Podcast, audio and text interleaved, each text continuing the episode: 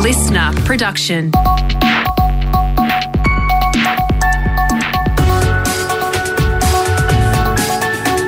Australia Today's morning agenda.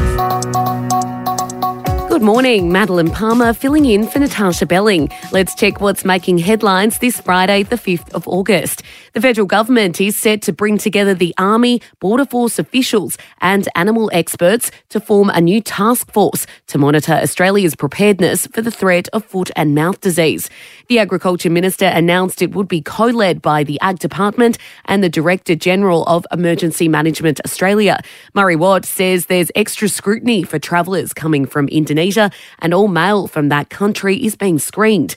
The new task force is set to be a third prong of defence. We have learned the lessons from the outbreak of COVID 19 and the former government's lack of preparedness to respond to it. We are determined to not make the same mistakes that they made. There's around a 12% chance of a foot and mouth outbreak on our shores within the next five years, which could decimate our multi billion dollar livestock industry. Charles Thomas from the Australian Farmers Federation says it's time everyone was screened upon arrival. At the moment, there are still people being, you know, profiled as low risk and waved through airport security. We believe everyone should be questioned, and every um, person who's, you know, identified as high risk through that questioning should have their bag checked as well. In other news, a bill to write the government's 43% emissions reduction target by 2030 into law has passed the lower house in federal parliament. Labor's historic climate change bill has passed 89 votes to 55, with Liberal MP Bridget Archer even crossing the floor in support. The government agreed to several minor tweaks to the legislation, but Energy Minister Chris Bowen has rejected an amendment to increase the target to 75%. The government will not be supporting supporting this amendment. I don't want to belabour or delay the House. I think the reasons for the government's 43% target have been very explicitly explained before the election. Uh, that's the target for which we sought a mandate during the election and after the election, and we'll be sticking with that policy. Greens leader Adam Bandt is now demanding a scaling back of new coal and gas development approvals. You can't put the fire out if you're pouring petrol on it. You can't fix the problem if you're also making the problem worse. So the fight now turns not only to ensuring that the safeguard mechanism safeguards our future, but that we get a climate trigger in our environment laws. And the AFL and Adelaide Crows could find themselves in court soon over that controversial pre-season camp in 2018. A prominent sports lawyer in Adelaide claims to have started discussions with several players about launching a class action against the club and the league. It comes after AFL boss Gillon McLachlan finally made a public apology to Eddie Betts last night. Clearly, we're sorry to Eddie and anyone who's caused suffering from that camp. And, frankly, some of the stuff that went on was a, was a disgrace. And clearly we, we're hearing him and hear his pain and we're sorry. That audio from Seven. Now let's check what's happening in your state with our reporters on the ground. To Queensland first, police have identified several crime scenes believed to be linked to a mass shooting where three people have sadly died. Our local reporter Lachlan Itter has the latest developments and a warning this story may be distressing for some. Morning, Maddie. Police have confirmed overnight that five people are assisting them as detectives continue their investigations into the incident on a remote property between Mackay and Townsville. They've confirmed those who died are two men and a woman found on the property near the town of Bogie, while a man who was airlifted to Mackay Hospital with a gunshot wound to his stomach is now in a serious but stable condition. We haven't been able to get glean any other details from the male person who had been shot as he was required to be emergency transported back to hospital. Acting Superintendent Tom Armit there. Forensic officers will examine several crime scenes today, but police don't believe there's any ongoing danger to the public. And to Victoria, where that wild weather we've seen across the southern parts of Australia isn't taking a break. Some of the areas worst hit were Victoria's ski resorts, Mount Buller even recording winds as high as 115 k's an hour. Our Albury reporter Tessa Randello has the details. Thanks, Madeline. Potential flooding is the biggest concern for regional Victoria today as we brace for a couple of days of wet weather. It comes after some wild wind lashed the alpine regions, some of which had to close the mountains on Tuesday and Wednesday for Falls and Mount Buller. But that system actually caused some of the snow to melt, which is adding to the already full rivers in the state's northeast, which have the potential to flood over the coming days. Jonathan How from the Weather Bureau says while the cold front is expected to ease into the weekend, the wettest day is still to come. In terms of total forecast rainfall, the highs for to Saturday morning will be on and west of the ranges through parts of New South Wales and Victoria. And elevated parts could see up to 200 millimetres. Now, for the latest in business and finance, we're joined by Scott Phillips, Chief Investment Officer at the Motley Fool. Scott, good morning. The big four banks have finally raised rates, but it was after a two day stalemate. Madeline, good morning. Yeah, that's right. They normally don't waste much time. The first bank generally goes an hour or two after the RBA raises rates each time. They'd also tend to take it in turns. Now, there's nothing illegal or improper about it, uh, but they were all basically looking over their keyboards at each other waiting for someone to finally press that button.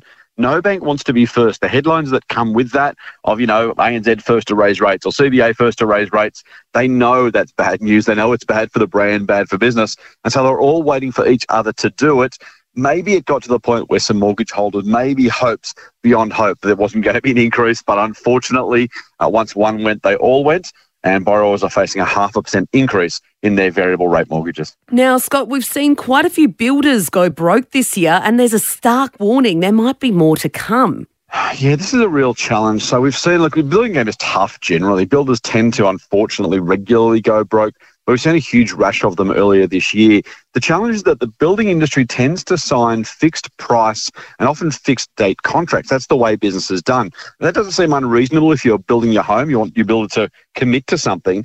But in this case, the combination of weather and, of course, as we've been talking about for months now, inflation has really put some of those builders under some serious, serious pressure.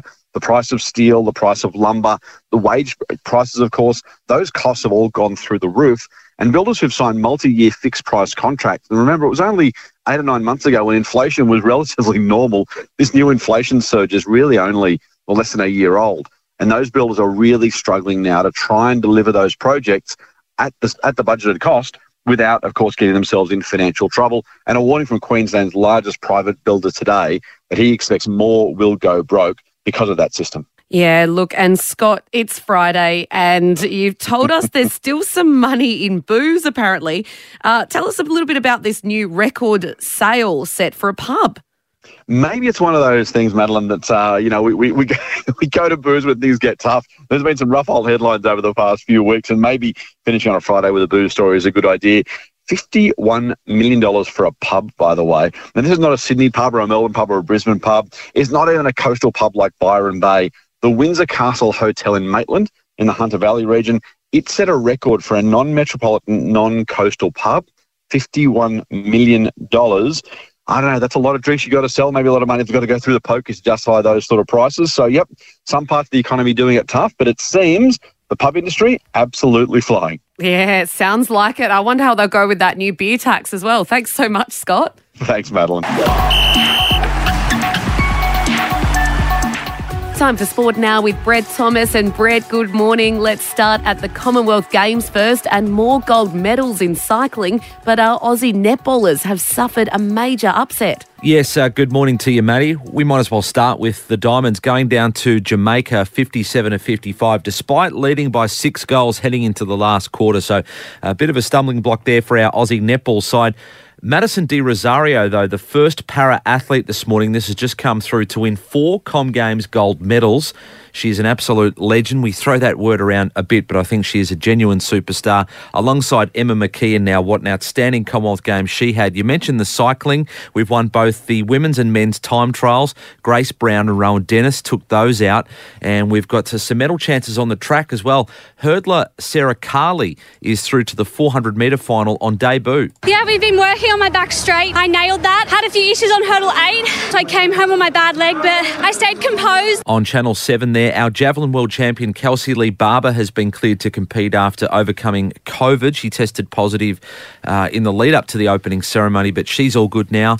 Uh, and as you mentioned, yeah, the diamond's going down. Very disappointing, but um, I'm sure we've got uh, enough time to recover. Mm, great news about Kelsey as well. And moving on to the AFL, we're getting closer to finals time, and we've got a genuine blockbuster at the MCG tonight. Yeah, can't wait for this one. It's second v third. The Demons against the Magpies. Uh, Collingwood has won 10 games in a row by the barest of margins. And Melbourne, of course, the reigning premier, their form's been a little bit scratchy, but they bounced back last week and beat the Dockers. Brody Mihocek uh, returns to the Pies forward line.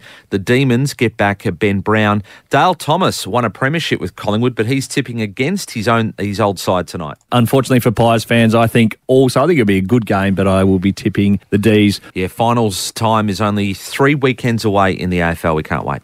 Yeah, definitely can't wait. And Brett, to the NRL now, the Roosters have handed the Broncos a reality check last night.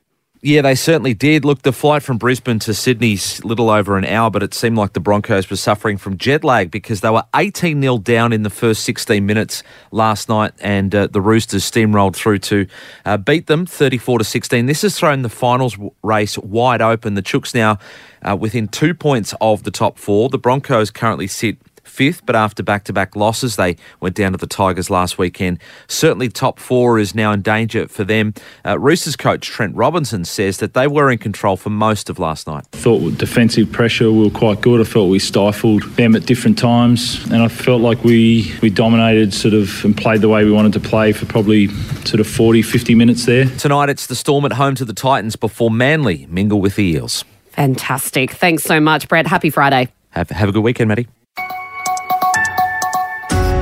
And calling all dog lovers, the federal government is on the hunt for Aussies across the country to sign up as detector dog handlers. It's part of their new push to crack down on foot and mouth disease at our airports.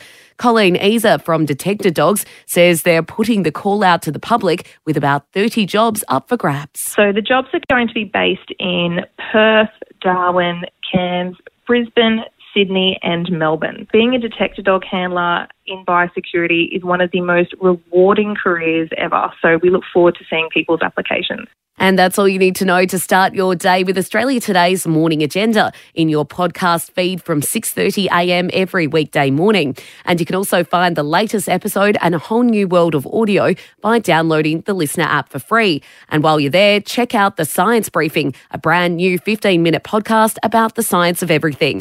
I'm Madeline Palmer. Thanks for your company. Have a great weekend and we'll see you on Monday.